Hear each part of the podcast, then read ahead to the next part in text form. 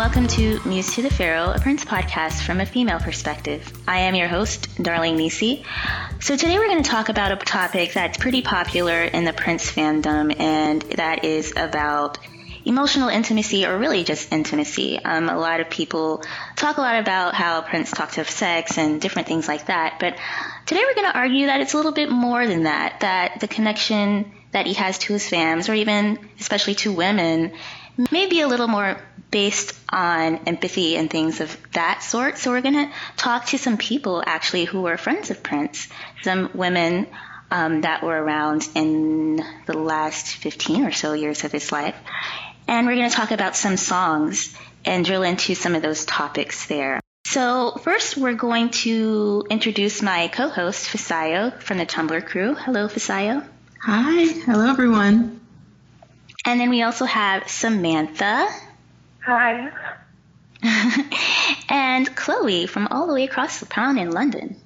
Hello, how you doing? Good.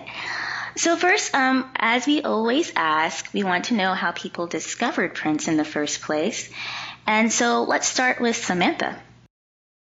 Um, I actually, my mom listened to him while I was growing up, but I didn't hear the music from her. I um, was actually at Electric Fetus in Minneapolis with my dad when I was five, and um, Rave Un2 the Joy Fantastic had just come out, and I was just like captivated by his look on the cover. And my dad was very reluctant to buy the album for me. Um, but at home, he would play, you know, international rap and reggae and pop and blues and jazz, and I loved all of it. And every single genre that I had loved growing up was on that one album, and I was just hooked from then. Wow. Okay. So how about you, Chloe? Um, my one is quite funny. I first started getting into Prince at the age of 18. I remember watching the BET Awards back in 2010, and it was his um, time to be tributed for him to win in the Lifetime Achievement Award. It's just ironic that the year before Michael had died, and everyone was all over Michael, and in this whole situation with Prince come off as this rival rivalry. And I remember at the time, Janelle Monáe was like the it girl, and she performed for Prince. And I was like, I was looking at Prince, and I was like, I know the name, but I didn't know much of him. Because in my household, no one really listened to Prince. It was more, I'm from a West Indian background. My parents are from Jamaica, so it was mostly reggae and soca and calypso I'd listen to. And um, I asked my godfather when at the time I, when I was watching the BET Awards if Prince was gay because the fact that Prince with makeup he had the perm and he's wearing heels, and I was like very flamboyant. And I thought, who is this guy? 2010, I didn't bother looking into him until 2013. Fast forward, um, Janelle released the album Electric Lady, and the second track was Giving Them What They Love, which featured Prince. Now, when I listened to it, I thought, okay, this is interesting. This is good. Who is Prince? So I went out my way to research him, and then from then I got hooked. Eventually fast forward into um, January 2014, um, into my 19th birthday, I um, found I just like started listening to more of Prince and started downloading some of his music. So I started off with Purple Rain, thinking that Purple Rain was his first album, and it turns out to be like his fifth album in his ca- mm-hmm. catalog. And I worked my way backwards and thought, okay, let's look at the album that kind of started off the idea of Purple Rain in the way, which was 1999. So I bought the two CDs straight away and then eventually, by I don't know, by chance, Prince had announced that he was coming to London, and I got a chance to see him like two weeks after me like discovering him properly. So yeah. Wow. That's so interesting to hear people who discovered him like later on, because I, I always kind of get a little sad when people are like, "Oh, they're they're late" or whatever. I'm like, no, it doesn't matter when you discover Prince as long as you do, because that's the whole point, right? To make sure that he's out there enough for people to pick up as you know time goes on, and it's really important to recruit new people to the army as much as we can. Yeah. Um, so again, on our podcast, we generally are all born after the Purple Rain time. So our perspective of Prince is a little bit different, not having that context of the 80s experience. And so I think you guys are a little bit younger than me, but I wanted to ask, as younger members of the fam, what did you think of that, that legacy he was crafting um, as you were coming up, not having that context of when he was like this huge, ever present, backed by WB for the most part, and just everywhere um, type experience that the people in the 80s had. And we'll start with Samantha. Um, I actually, when I was growing up, I um, would download a lot of his music off of LimeWire, and there were a lot of um, YouTube videos of interviews out there, and I would watch all of them and just try to consume as much as I could. And I found that he was kind of rebelling against the success from Purple Rain throughout much of his career afterwards. And so um, I kind of, uh, how do I put this? Um, like those those words um, stuck with me, and I, I had this kind of bitterness about Purple Rain for a very long time, and I still kind of do, um, because I had heard him talk about it so much in um, almost like not quite a negative sense, but um, that he hoped that, or wished that people would listen to more. Mm-hmm. Because I know that you're a big fan of the One Night Alone time period, like me, and he would actually mm-hmm. spend time on some of those concerts saying, "This is not '84." Last time I checked, this was not 1984. If you've come to get your purple rain on, you might as well hit the door.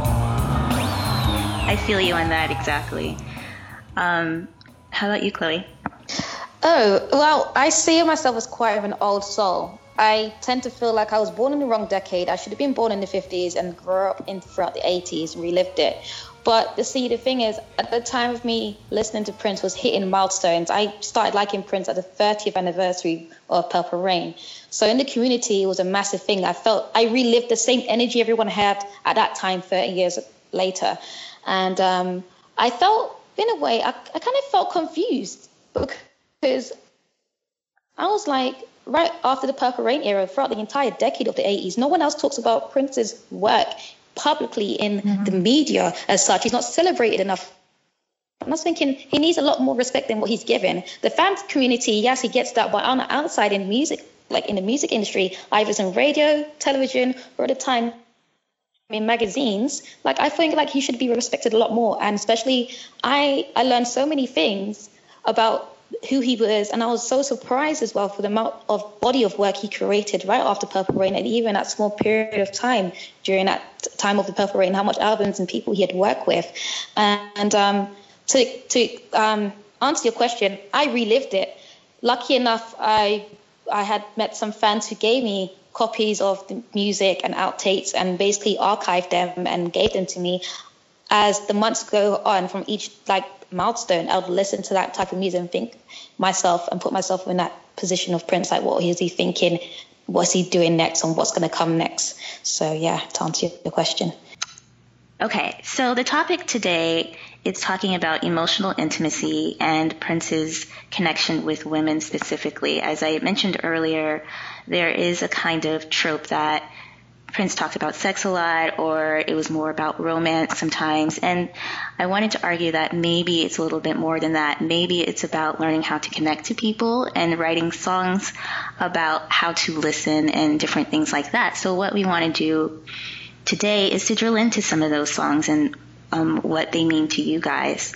So, um, first, even though I kind of revealed what I thought about emotional intimacy as far as um, the ability for people to communicate in a way that makes you feel seen that I think Prince was really good at. What are you, you guys' thoughts about emotional intimacy in Prince's music? We'll start with Chloe. Oh, I'm in the hot seat now. Okay, so I feel like you know, people being naive listening to Prince, they automatically think he's being dirty, sex straight away immediately because of basically certain buzzwords he uses his lyrics in particular songs. And I felt like it's a way for him to catch them up for people actually able to listen to the track and actually make them pay attention to what exactly what he's talking about. Because when I first started listening to him, I was like, he's talking about sex, but he's using it as a metaphor for other things, for the relations mm-hmm. of his religion, God, life in general, or current news affairs that are happening at the time, and possible things that's going to happen in the future, or things that's happened in the past in history. And um, in the intimacy, in intimacy side of things, he definitely knows how to describe emotion, feelings, real raw feelings. Yes, he's Prince, but also he's gifted enough to actually understand certain emotions, that people can relate to. And um, that as as I get older, when I was younger, listening to him, I was like, oh, you know, I'll play around. But as I get older, I'm now in situations I've seen myself into, I can relate to certain songs that Prince has made in his later years, as such in the 90s and actually 2000s and 10s. Um, so I hope that answers your question. Something that you said, Chloe, just then was interesting that as you got older, you were able to relate to Prince a little bit more. I definitely had that experience as well because um, I was born in 85 and I, my first memories of Prince were around 91. And um, as I talked about in the last one, or in the first episode, we had um, Cream being the one that resonated with me as the first song that I was aware of by Prince, besides Adore that came on the radio, but Cream especially. But um, as I got older, probably around college time in 04 with musicology, that's when I was like, oh, I'd been through some things in my life to where I could actually relate to what he was saying past this sounds really good. Mm-hmm. So it, it is really interesting as you listen to more of his music, more of the meaning comes through, and then more of the um, it just resonates more as you learn more about yourself. Um, actually, one thing, one part of Prince's music that is really influential to me um, is the fact that he was never really the dominant person in these relationships that he sings about um, except I guess in, in songs like Head or Lady Cab Driver. But in most songs, um, he's passive and he is letting a woman take control of their experience. And he sings about these women as real humans. Um, and he says things like, let me and not, um, you know, I'm going to. Just little um, lyric things like that were really important to me growing up because I didn't see very many um, positive relationships between people where where the woman got control. Um, I grew up seeing a lot of really abusive relationships um, where women were the passive ones, and it was very refreshing to hear through Prince that there was an alternative, and it was a beautiful one. I think one of the obvious ones where he's more in control is Mr. Goodnight from the Planet Earth album is the fact that you mentioned that um, you can pick a dress from the, the, bed and I can put on a matching suit. It's like, wait, you're dressing me? In an hour or two, you'll be taken to a suite that will rival your wildest dreams. And on the bed, three dresses to choose one. Pick one, then you get a call from me. Tell me which dress you chose so I can put on, put on my matching suit. All the real dimes, throw your hands up. You know how Mr. Goodnight do. It kind of goes back to the fact that a few years before, a few years ago, he was talking about in if I was your girlfriend, um, would you make me pick out your clothes and you know those sort of things, those themes out there. And I was just thinking to myself, as like a, it's a sort of form of control, but it's also like assisting in a way. Um, I, I, could. I'm just thinking about if I was in her shoes, how would I feel about that? It's, it's quite flattering, but also not scary, but it's like, oh, okay, you're definitely it's in really charge here. I see. Yeah. How about like from the opposite, where the woman's kind of in control, or even he's talking about a song maybe that comes across as sexual, but it's just deeper. I think Peach is a really good example of that, um, where he he talks about I mean, I know it's about. I think most people do, but um, he talks about her body, but he also says that she's she's smart and um, she's good with family, and um, and then he says, "You're so cool, and I'm so ugly." And I'd be a fool to think that you could love me. And it's um, like he's exalting women to a point where he doesn't feel like he's good enough, even though he obviously was. I would die if I kissed her. I would try, but I'm last on the list. She's so cool, and I'm so ugly. I'd be a fool to think she could love me. This kind of girl's always out of reach. She's a peach. Songs that was on my list, Blue Light from the Symbol album, Love Symbol album. There is a line that he says that he says, "You say not in public, but I say in the car." Um, but if you look at throughout the entire verse, it's like he's so full of joy over her, but she basically calls the shots and he'll follow through. Even though he makes suggestions, he'll still try his best to like please her.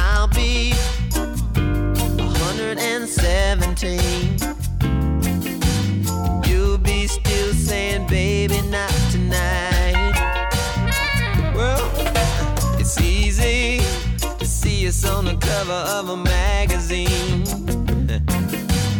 Double heart attack, couple both died in a fight. Oh, baby, I don't wanna cross that road, cause I love you too much. Mm, I'd do anything just to heat up your cold touch. Anything I would do, but up until you tell me to. Um, but he's so overjoyed with the relationship and his sexual desires that he's willing to share that with anyone and everyone how proud and happy he is. Um, that, that's one of the songs I feel like is kind of underrated, but it's like if you listen to it, you kind of understand where he's coming from. Right. And then um, one thing I just have to mention, Sexy MF, where I know I posted on Facebook the other day, and I was like, don't get, you know, turned off by the title of the song, everybody. Because when you listen to it, he's talking about it's not about your body, it's about your mind, and a lot of lyrics um, and how you want to learn with you. I want to teach you about cosmic topics so that we don't have to fight.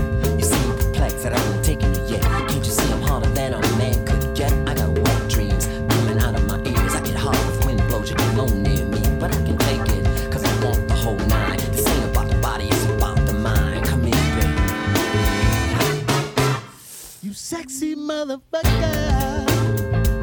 you kind of get caught up in the funk of it and the different um, lyrics that are very witty. But once you start listening to it, it's like, oh, actually, he's talking about something that's not at all about sex at all. And there's a lesson here. Another song like that, um, while I was growing up, I refused to listen to Pussy Control because I'm like, I know what that P stands for when I saw the video of Pussy Control. And I'm like, I don't think I want to listen to that. And then I think I finally did when I was like 13. And I'm like, oh, like he's not controlling. He's, he's thinking about this woman who is like, needs to come into herself um, and fully realize who she is before she can let a man into her life.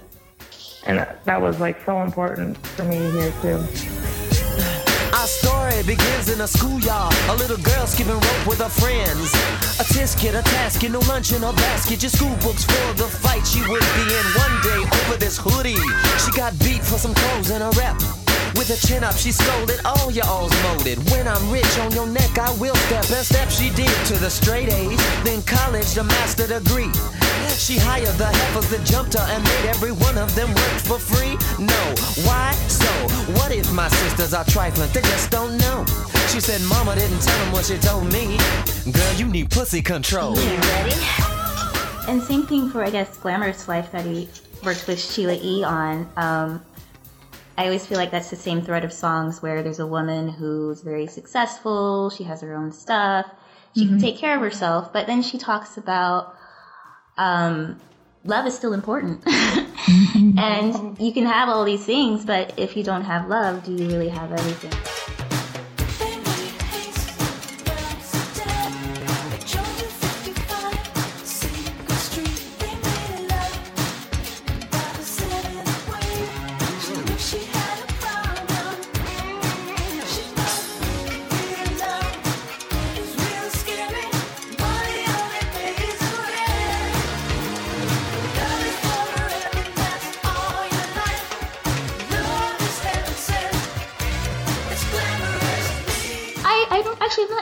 That hmm, I don't know. I take it personally because I'm very much about you know work and everything and not so much about dating but it, it seems like they're they're in the same family but they might be two different women where Glor- glamorous life she may not have recognized the value of love but he's kind of telling her but you need love also. And then pussy control is I respect you as a woman. I respect everything you have going on in your life.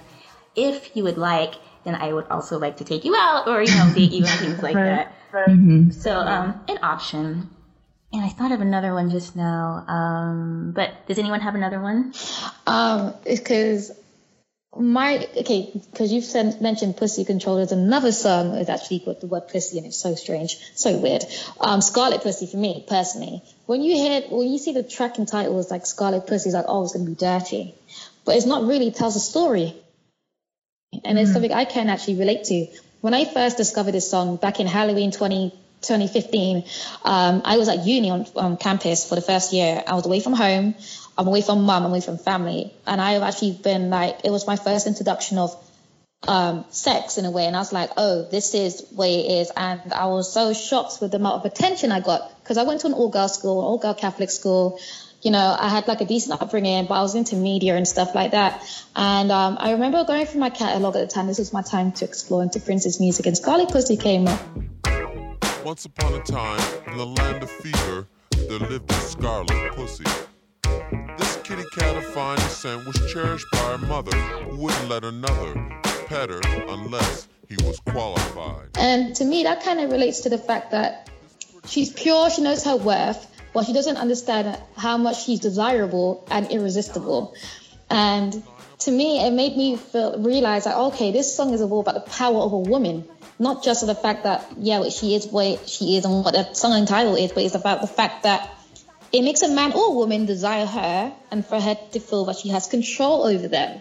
For the fact that he said that she can make you crazy when you're too close to her heat. She can make you sad when you're happy as can be. That kind of control to change people's emotion is actually quite powerful. And that to me is one of the songs that sticks out to me where it's like, not just emotional, but just feeling the feeling as well. It's just, yeah, that's how I wanted to call that one out there.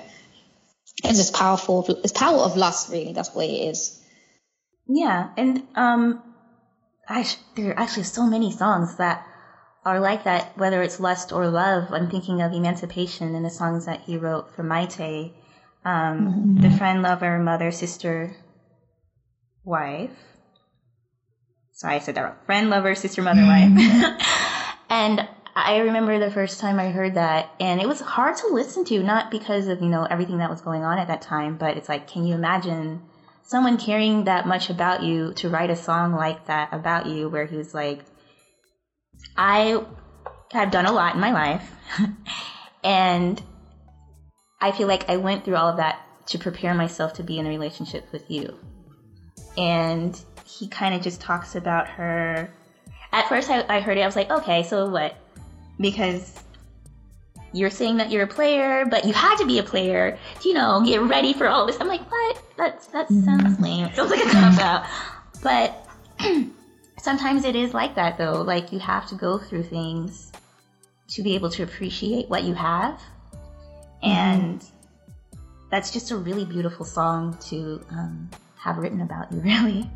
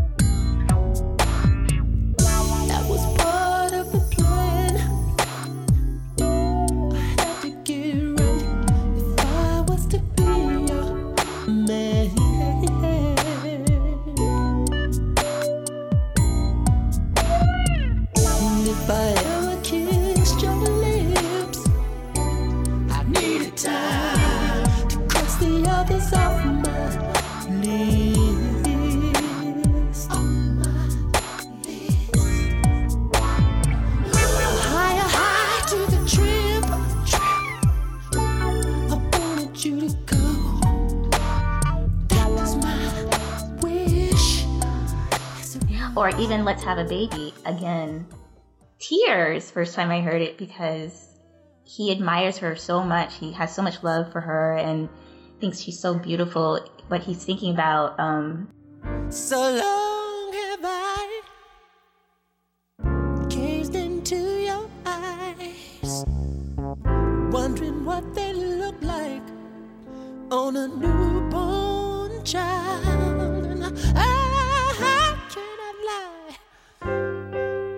When my hand is on your thighs. I'm thinking, isn't it a miracle that life comes from inside? So long I have listened to your voice, wondered what it would sound like coming from a girl or a boy. Isn't it funny when you're truly in love?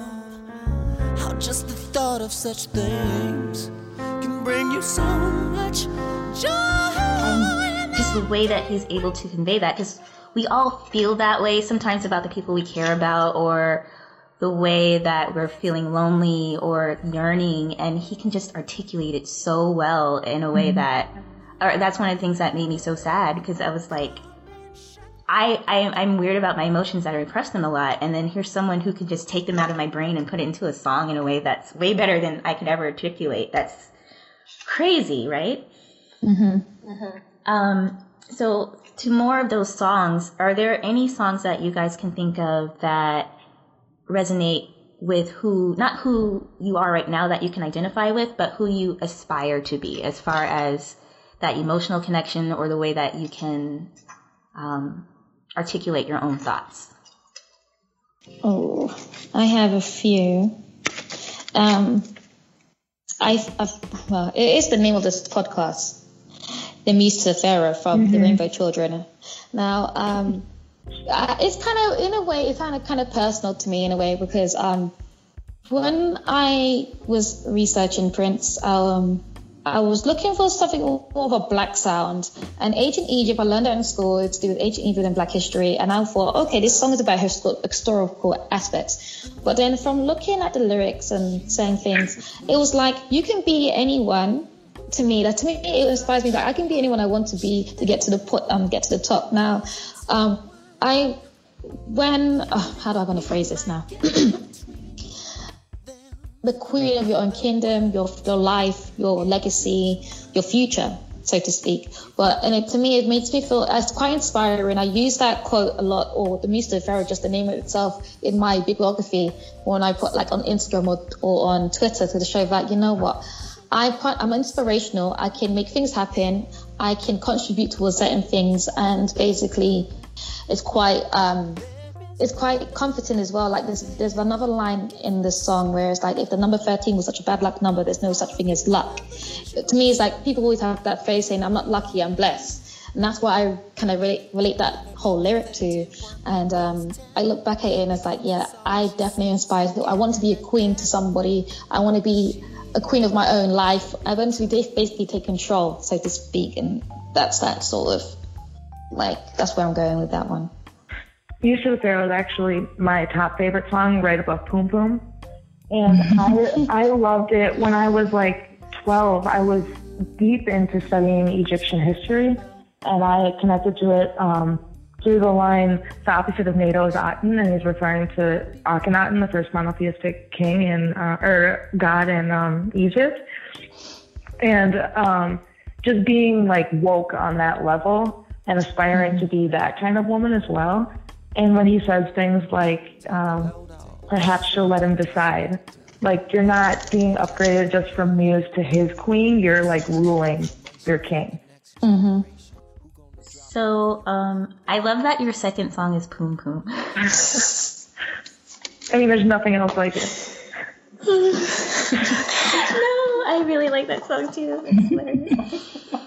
Okay, so let's shift to um, something that's interesting about you two specifically and why I wanted to have you on this podcast. Again, I'm just a regular fan, me and Fisayo. We just, you know, stalking Prince from the outside. but you guys Yeah. actually got to know him personally. So, um, but first let's start with the first time seeing him perform. How did it feel and how did it impact or inspire you? And we'll start with Samantha. I actually saw him perform for the first time um, almost a year after I met him. Um, ever since I was really young, I begged my mom to take me out to Paisley Park with her, and she said that I had to wait until I was 10 years old. And so um, we would drive out there every weekend after I turned 10 to see if anything was going on, and it resulted in just a lot of late night picnics at Lake Ann. Um, and then I actually met him in 2006 at a gas station. He was in the uh, back seat of Larry Graham's SUV with his two grandkids at the time, um, which was a very I, I feel like it was kind of an intimate setting for him to be in between children um, and very relaxed. And he was introduced to me not as Prince, but as Brother Nelson. Um, and I was such a big fan at the time that I called my dad right after. I'm like, Dad, guess who I just met? He goes, Prince. and I'm like, yeah. like that was his first guess. Um, and then by the time I got to see him perform, it was at the 777 show at the Target Center in Minneapolis. Um, and it, it was a really interesting experience because I was, um, I was 13 years old at the time and I was sitting next to these women in their 30s. Um, and they were like, yeah, I know we're kind of young to be Prince fans. And I'm like, oh yeah, okay. Like they thought I was just like brought there with I, I went with my grandma and my my mom who was eight months pregnant and on bed rest and she refused to stay at home. Um and I they were you know, thought that I was just brought there with them and um until, you know, halfway through the show when he's playing all these songs and I know every single word and they're like, Wait a minute, what? like how does how does that I thought we were young, like too young to be here. Um but it was really interesting seeing him perform um, and knowing him, and it this continued through um, until his passing. When when I would see um, you know television performances with him and, and Third Eye Girl, and just knowing them um, on a personal level made me feel really proud. And sometimes I would forget um, that they were already you know huge stars and um, I, I felt I think in a, more of an emotional closeness during those performances um, because I saw him as human. If that makes any sense. Mm-hmm. It does, yeah. Okay. Well, how about you, Chloe? Um, cause earlier I said 2015, but actually I got my timelines mixed up. Um, the first time I saw Prince perform was at it was Wednesday the 6th or Wednesday the 5th of, a, of February 2014 at Camden in the Electric Ballroom. Um, I, this is the time when I was just basically discovering Prince still, but by then I had already downloaded Emancipation's um, album, Purple Rain. I already seen Purple Rain. I was able to see Graffiti Bridge. I was trying to find a way to watch Under the Moon online, but I couldn't because at the time I was I had a bad habit before I discovered Prince of actually quote unquote bootlegging albums and CDs and artists on, on my phone to that might add to my collection. But then as I started to discover him, I started to respect a lot more of the artists and their art. So I went out my way to buy his stuff. And I remember at the time there was speculation if Third Eye Girl was going to come over, if Prince was going to come over, and fashion, London Fashion Week and stuff. And I remember I was at college studying my creative media diploma I was about eight, 19 at the time, and I saw an article or tweet. The tweet had said hashtag Prince Watch UK, and it said that Prince is going to be at Camden. There's a queue outside. When I looked out my window, it was raining outside, and I thought, mm, do I really want to go and like see him? Then, but from looking at the articles from back in the day, people had said if you go and see Prince you, and he's performing, you best go and see him. So, uh, what I did, I remembered me um, going home to charge my phone because I wasn't even at home yet. I was still at college. I went home, changed my clothes, charged my phone, and I got outside Camden at 6.30 in the afternoon. And I was by myself. I didn't know anyone in the community by then. I was just a 19-year-old kid standing outside in a queue behind this building. Um, and I remember I was at the bus stop. That's where the queue started to um, end at because it went around the entire building. And I remember, and I knew it was Prince's car vehicle coming in. It was a Prince's vehicle coming in. It was a Mercedes. It was a state car. It was a Mercedes estate with um, a five door, seven seater, blacked out windows at the back. But the driver's seat, um, or the driver's windshield or wind mirror, whatever you guys call it, um, you could look through it. And I, I knew it was Prince. I didn't, obviously, how the car was positioned, you couldn't see exactly inside, but I knew exactly the importance of how the security was around the vehicle. I had it had to be Prince, and I remember it was coming up to like 11 p.m. The first show had ended, and it was the second show, and I was worried that they had changed the prices from 10 pounds to 70 because I only had 20 pounds on me and I wasn't even working at the time. I only had a 20 pound on me and I thought, okay, I'm going to see Prince come rain or shine. Yes, it's past my curfew, what time I'm meant to be at home. And eventually the doors had opened and I went to go and see Prince for the first time by myself. And um, seeing him, I knew exactly he's not going to look the same how he did in the 80s. YouTube at the time didn't have many eh, videos of him, but the little I saw, I was like, okay, this is what he's done. Those are the songs. But I had listened to Purple Rain and I listened to 1999 over and over again on loop. Uh, so I recognized some songs by Prince. And um, I remember him performing Something in the Water. Um, Something in the Water is one of my favorite songs. And but the version he played with Third Eye Girl was completely different from what was played on from the album version. And I remember there was a, I can't remember what lyric he said. And I said, oh God, I know this song. Oh my God, he's playing my favorite song. And I was like fangirling in the middle of the crowd, but everyone was so dead quiet and silent, looking and watching him. I thought, oh, okay, let me just um, button up real quick and watch. And um, I, the, my first, my best memory or my first memory of Prince on that stage was the house lights were off. Spotlight was on the microphone stand and he's emerging from the curtains and you could see the shadow uh, it was, like I think he was like a blazer with tassels on it, and he had his afro, but the afro wasn't quite big, and he had the hat kind of tilted on the side, a similar hat what he mm-hmm. wore at the Brits Award at the time. And I see him walking towards, and I thought, oh, here comes Prince, and that was the first time I've seen him perform. Hmm. I do want to add something specific, um, because I, I had the opportunity to go to the Piano and Microphone Atlanta show, and I remember leaving that and feeling it's really hard to describe. I felt like I couldn't think straight. My head was fuzzy. It it was a weird experience seeing Prince because he kind of mm-hmm. even even if you go with a group, you feel like he's singing just to you, and then when you leave, you're just like, what just happened? I feel like he did something to me. I'm like, what is happening? I couldn't think straight. My head was fuzzy. It was like old school TV where it was just snow. My brain was like that. So I want to ask you guys do you remember after the first time you saw him perform in person how you felt afterward? Um, I'm going to ask Samantha. I know it was a long time for you, but do you remember? I don't. Um, you know, I've, I've seen him perform 40 times since, um, and I remember the the most recent ones better. But um, no, I don't. I don't remember how I felt after my first show. I'm sure it was positive. it's like you've seen him so many times. How about you, Chloe? I well, the first memory was I had fear because by the time Prince had finished, it was like one, two, one thirty, two o'clock, and I needed to be at home, and my mum was going to kill me.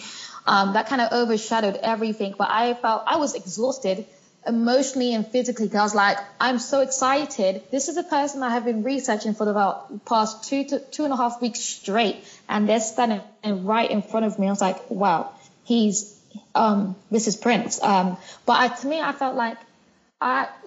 Like Samantha had mentioned earlier, he's human. He's just like everyone else. You know, you always see people online. Online now is the thing where you can get access to people. But looking at him, online and seeing him in person, I have a lot more respect for him because like I've now seen him, I've seen what he's done, and I felt spoiled as well because I felt like he didn't do the 20 minute callbacks. He came on so like t- twice that night, I think. Came back on stage with Eye Girl, did a couple more songs, and it was like, oh wow, this is a good treat. To me, I just felt really happy as well because it was a birthday present for to myself. So I was like, yeah, this is amazing. I'm really happy to see him. Yeah, Okay.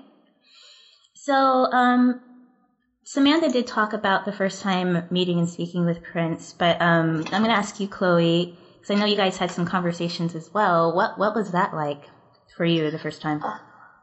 Okay.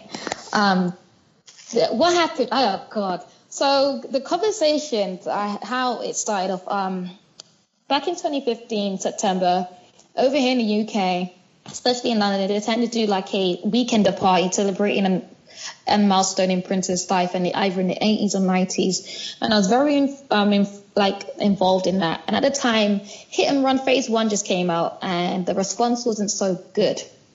And so um, I was in a group chat and stuff. We was talking about it, and I was like, you know what? I'm gonna do a video about this because it's just silly. Why everyone's so negative? Like this is Prince. He's always known to like switch up his style whenever he wants to, however he wants to, and eventually it's gonna get talked about.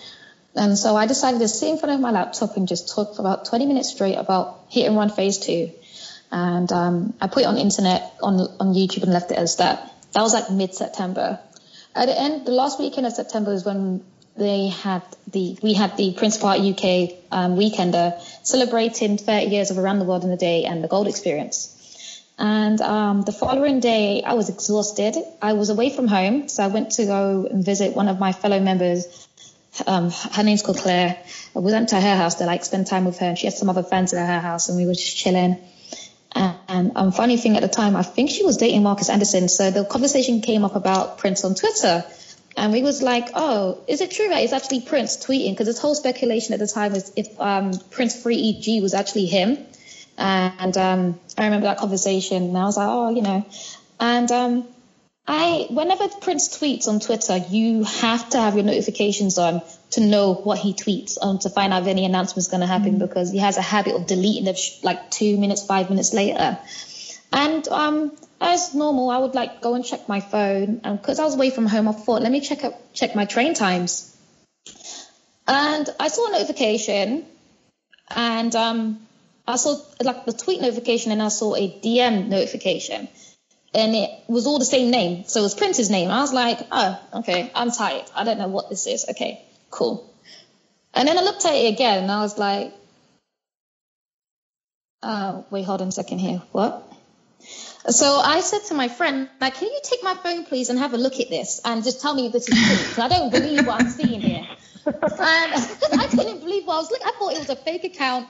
Or at the time, I was still in uni. I was in my second year at uni, and so at, in uni we have like um, events going on for freshers, and I thought it was another rave, but trying to invite me to promote their party and rubbish like that. And then she's like, oh my God. And I was like, what do you mean, oh my God? What's, what's, oh my God? Give me back my phone. That's what I said to her. Give, give me back my phone and let me see this. And I was like, oh my God, Prince, send me a DM. Like, literally, I was like, oh. And then in the message, it was a copy of my link of my video that I posted on YouTube two weeks ago. And then he said, I'm going to post it. Okay.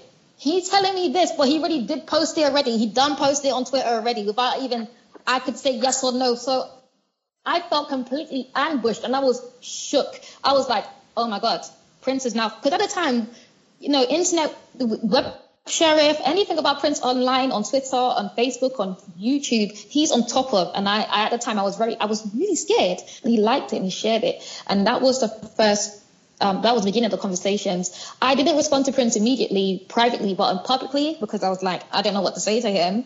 But it took me about two days to say, thank you so much for, you know, appreciating you've given me so much confidence you know the you know the usual appreciation sentence you know that sort of thing and that was it okay wow. so yeah the dream okay so you guys actually um, had experiences where he specifically encouraged you to pursue pursue your gifts and your goals um, i would like to ask you know why did that encouragement have so much weight for you once you got past this star factor? And what was it like to be encouraged by Prince in pursuing some of the things that you aspired to be? And I'll ask that of Samantha first. Oh wow, this is like a, a huge question for me because that's like his biggest influence on me was like um, letting me know that it's okay to to be me and to um, flaunt my gifts. And the um, first not the first time I met him, but the first like full conversation that we had um, was at his church, and he was sitting on a chair, and I was sitting cross-legged on the floor in front of him, um, 12 years old, and I told him that um, that I started playing saxophone at age 10 because of Candy Dulfer, um, and he uh, he said um, you know, if if you're any good, you can play in my band. we're we're lacking uh, female musicians in this world. Um, and he just spoke about how how women have a place in this world, um, and it isn't pre-selected for them. It's you know following your own passions. And then, um, I mean, I was 12 at the time, and I wasn't any good. But then this this kind of support continued um, when my focus shifted to writing. Then he would um, tweet links to my blog that I had started. Um, and then I was studying um, marketing and advertising in college. Um, and he let me uh, distribute Hit and Run Phase 2 for him. And it was just these like really little um, sentences or acts of kindness that that made me realize that he would support, you know, anything that I was passionate about.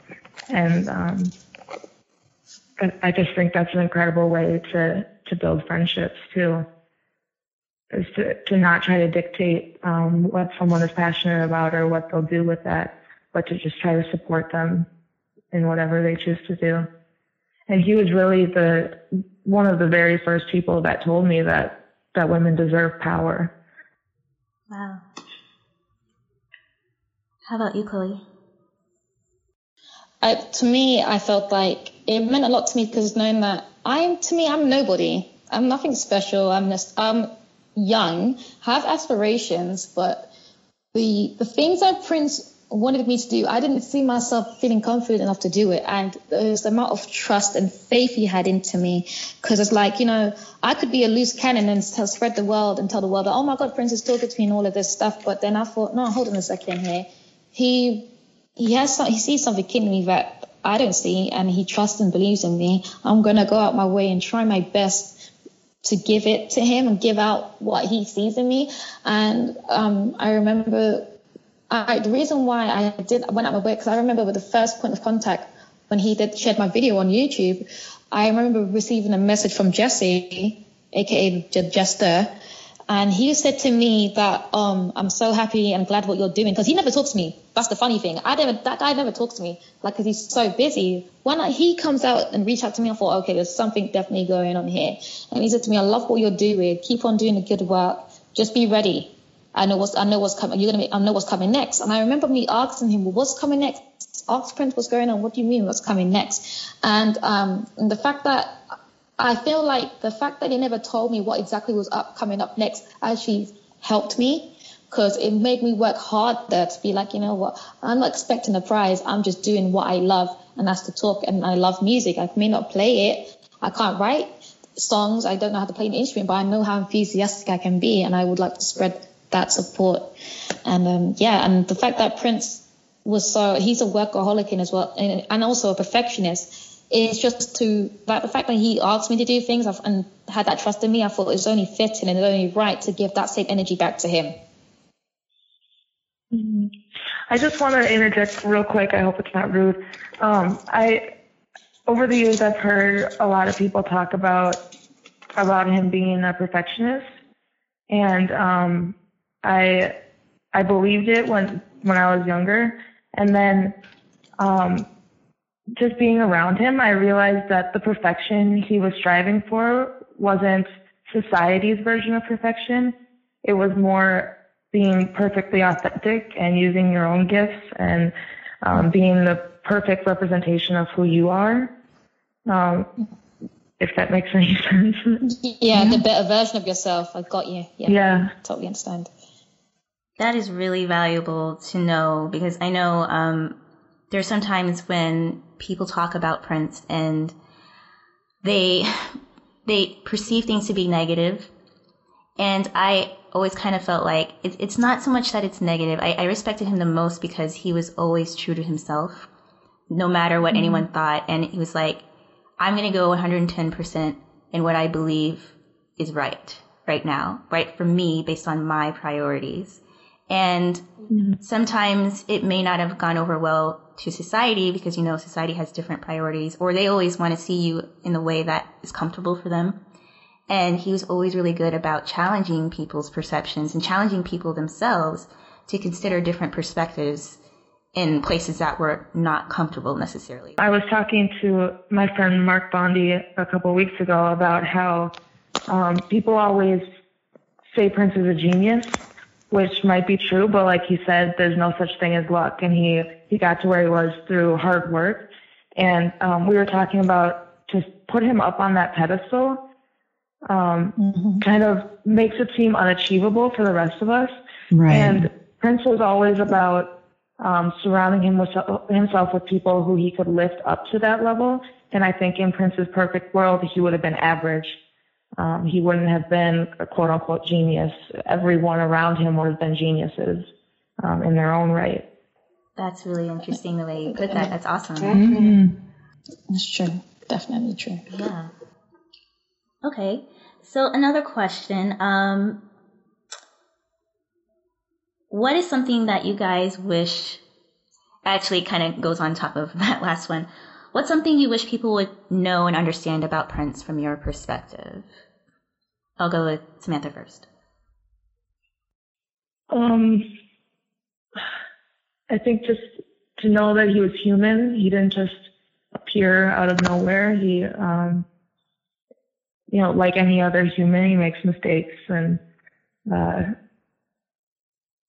I I think the the most important part of him um, was his empathy for others and um, how he tried to lift everyone up. And uh, I I really admired the way he forgave people mm-hmm. um, and didn't carry around negative energy with him. I don't know. It's such a tough question. Mm-hmm. there's so much. Um, for me, I I definitely agree with Samantha about how human he was, but also how how much of a realist he was. He was so real and normal to me. Um, one thing I got, I kind of gathered from him, he's very, he was deeply rooted in his heritage and culture as well, and he was very mm-hmm. aware of current news. Like he, I remember the conversation we had about Amazon, and he was telling me about um, Amazon is soon to be released in drones to deliver people's parcels. And I was looking at him like, I was listening to him. I was like, you crazy. But I was like, then I, a couple months after he died, that came out in, in, the news. And I was like, oh my God, Prince told me this first. I found out about this about Prince. And he's very fascinated about technology as well, especially people say that, oh, Prince's um, relationship with the internet and technology is quite negative when that wasn't really the case because he's aware how much we need it in today's society. And um, to me, I also want to mention that where wish other people would understand about Prince that he cared a lot and I think a bit too much to what people think of him and what they say of him. Because mm. I remember when he was doing piano microphone back in Montreal, there was an article that was released. There's a standard press release, but it was in French he said it to me and asked me if I read French. I had to tell Prince, "You have you heard of Google Translator?" But you know, because my as soon as he sent it to me, my thing automatically, my computer automatically translated into English. But I kind of understand a little French here and there, and I was like, "This is there's nothing wrong with this. Like, what's wrong?" But I realized was, they were using a picture that Nandy had taken a picture of him, and he was wearing is one of his, well, kind of like recent pictures. I would say, still say recent, because I have a bad habit of talking of Prince in present tense. Um, he um, he's wearing a gold waistcoat and he's picking his hair. He's trying to like fluff his hair up, but he's not, he's looking out away from the camera view. And um, I said to Prince like, "Oh, it's just standard press information. It's nothing bad." And he's like, "Oh, I thought they were talking about." His response response to me was, "Oh, I thought they were talking about my vest." And I was like, Prince, you're Prince. Like the world thinks you're perfect. Why do you think so negatively about yourself? And that's one thing I want people to understand. He's very critical about himself, and I didn't understand why. But he, you know, yeah. That human part again, right? yeah, you would never think Prince was like that. Like he'll think of himself like that, but he does. It's just strange mm-hmm. to me. But yeah. Okay. Well, um, thank you guys for joining me today for these discussions. Fisayo, did you have any questions for them? Um, yeah, I was just wondering because I know um, from a fan perspective, there's a way that we kind of publicly publicly celebrate Prince and what he meant to us, and I was just wondering if you were comfortable sharing how you personally carry his legacy on, um, irrespective of what other people are doing, just in terms of your personal endeavors, if you're comfortable. Oh, should I go then, Samantha? Or? Oh yeah, go ahead. Okay. Well, um, my plan originally, at the time when I was um, talking to Prince, he had invited me over to go to Paisley Park for the piano microphone gala back in January 20, 2016, and I had to decline because um, for reasons that I was at university and um, I wanted to finish my studies. And at the time, he had um, invited me over. I just came back from Christmas holidays. And I said to him, I made a promise that I'll come in June and I'll come and see you for like a week and stuff and spend time with you. But, you know, I don't know what is it he wanted to plan on doing. And um, I wanted to make a deal with him saying that if I get a good grade in my degree in university, I will spend a year with you as an apprenticeship and um, we can work together and build on something. And um, at the time, I never had my radio show yet. And I, um, I wanted to, and what I did was I eventually, after he died, I did graduate last year, and now um, sometimes it gives me a platform and a chance to actually spread the news of Prince. Educate people, entertain them, and inform them about him. I don't do my YouTube videos anymore because my YouTube videos to me was like my communication with Prince because he mm-hmm. was quite critical of my videos. Um, there was a point where um, the first two videos were filmed on um, on my laptop. The second video he asked me to do was um, done on my mom's phone. And then I, he told me to invest in a camera, which I did. I invested in a camera mm. and then invested in lighting equipment. And then I ended up investing into using and buying software to actually edit these things and do it properly. And um, to my tribute to Prince is just like I'm quite. I don't want to beat my own chest and be like, yeah, I've spoken to Prince because many people, thousands and hundreds of people who had their lives impacted by Prince working with him personally. Um, but my thing is like I will, as a young fan in the community, continue that legacy because what I've also now realized is that um, the community, the age group, they're getting older and older. Not many are going to have that energy to keep consistently doing it. But I'm still here, I'm fresh, and I'm going to try my best to support. And that's what I would like to do. Let's continue his legacy and what he's taught me. Wow, yeah. Um, I also attribute, well, I, I attribute finishing school a year ago um, to Prince. I haven't ever told anyone this publicly, but um, while I was in school, my, my mother and my sister was five at the time, and they were homeless, and um, Prince paid for them to stay at at a Country Inn and Suites in Chanhassen for a year, oh, um, so that I could stop working full time and and focus on my school.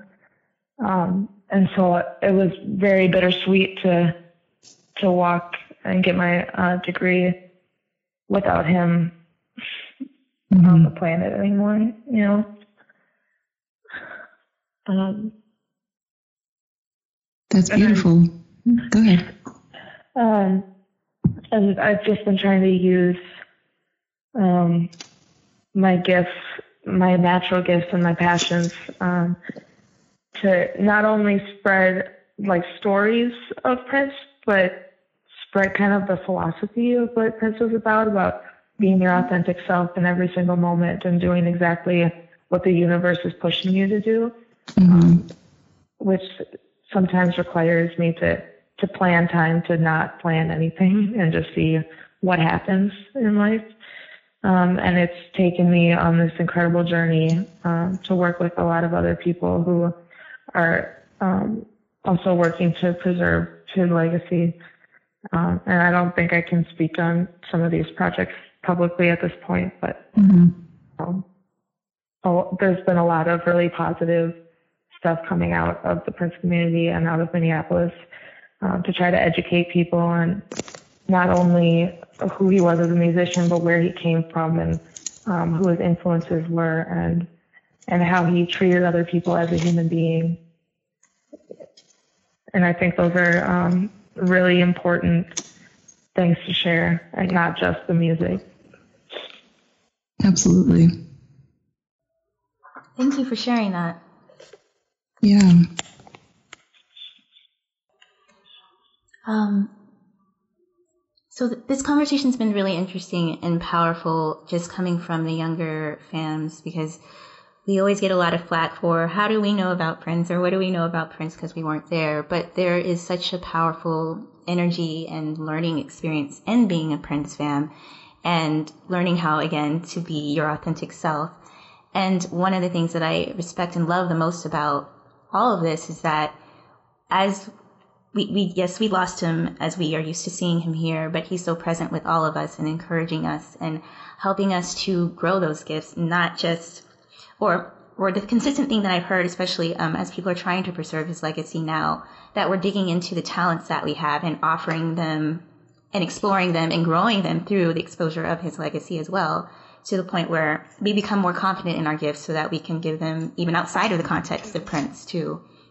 And I think that's really important. The music's amazing, yes, but what are the lessons in the music? Are we listening past it's funky to to hear here's a a different way to live. Here's a different way to think. Here's a different way to love mm-hmm. that mm-hmm. kind of push against our own boundaries and help us to grow as people as well.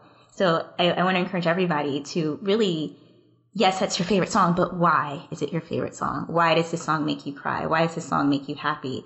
And discover those things because there's a lot of growth in understanding that about yourself too. Um, so that Absolutely. being said, yeah. it's like, why am I crying listening to Rapatkos and Zippa? But anyway, um, where can people find you guys on the internet to follow you? We'll start with Chloe. Um, I'm on Facebook as Chloe Calvin, C H L O E C L C L. Can I not spell my own surname today? What's going on? C L um, C A L V I N. And Twitter is little Miss CC. So it's L-I-L underscore Miss M-I-S-S-C-C, also known as CC Crowd Control for some strange reason. Thank you for it. And on Instagram is chloe.calvin. Okay, and how about you, Samantha? Um, I very rarely use Instagram or Twitter, but I'm on both as Sax Addicts 93. It's S A X A D D I C T 93. Um, and then I post a lot on Facebook under um, Samantha Mariah McCarroll. Um, and I don't really add people that I've never met, but there's an option to follow me. and then I'm also writing um, for people at Paisley Park, so there's um, a lot of, of stories um, that get posted there that I don't talk about anywhere else. Okay. And also, I want to thank you for your archive of Prince's tweets. I found that several years ago. I was like, yes, this is amazing. Yeah. uh, okay, and Fisayo? Oh, yes, you can find me on Twitter at F I S A Y O Adet, A D E T. And you can also find me on Tumblr at Just Prince Things, just dash prince dash things.tumblr.com. And I am Darling Nisi. I am that on Tumblr as well as Twitter. And we are a subset of the Prince podcast by Michael Dean. Thank you, Michael Dean, for your support. And thank you guys for listening. Bye. So that is y'all for you to see what's beyond you and me. Uh, depends, my friends, primarily on how you view your role in eternity. If she could be music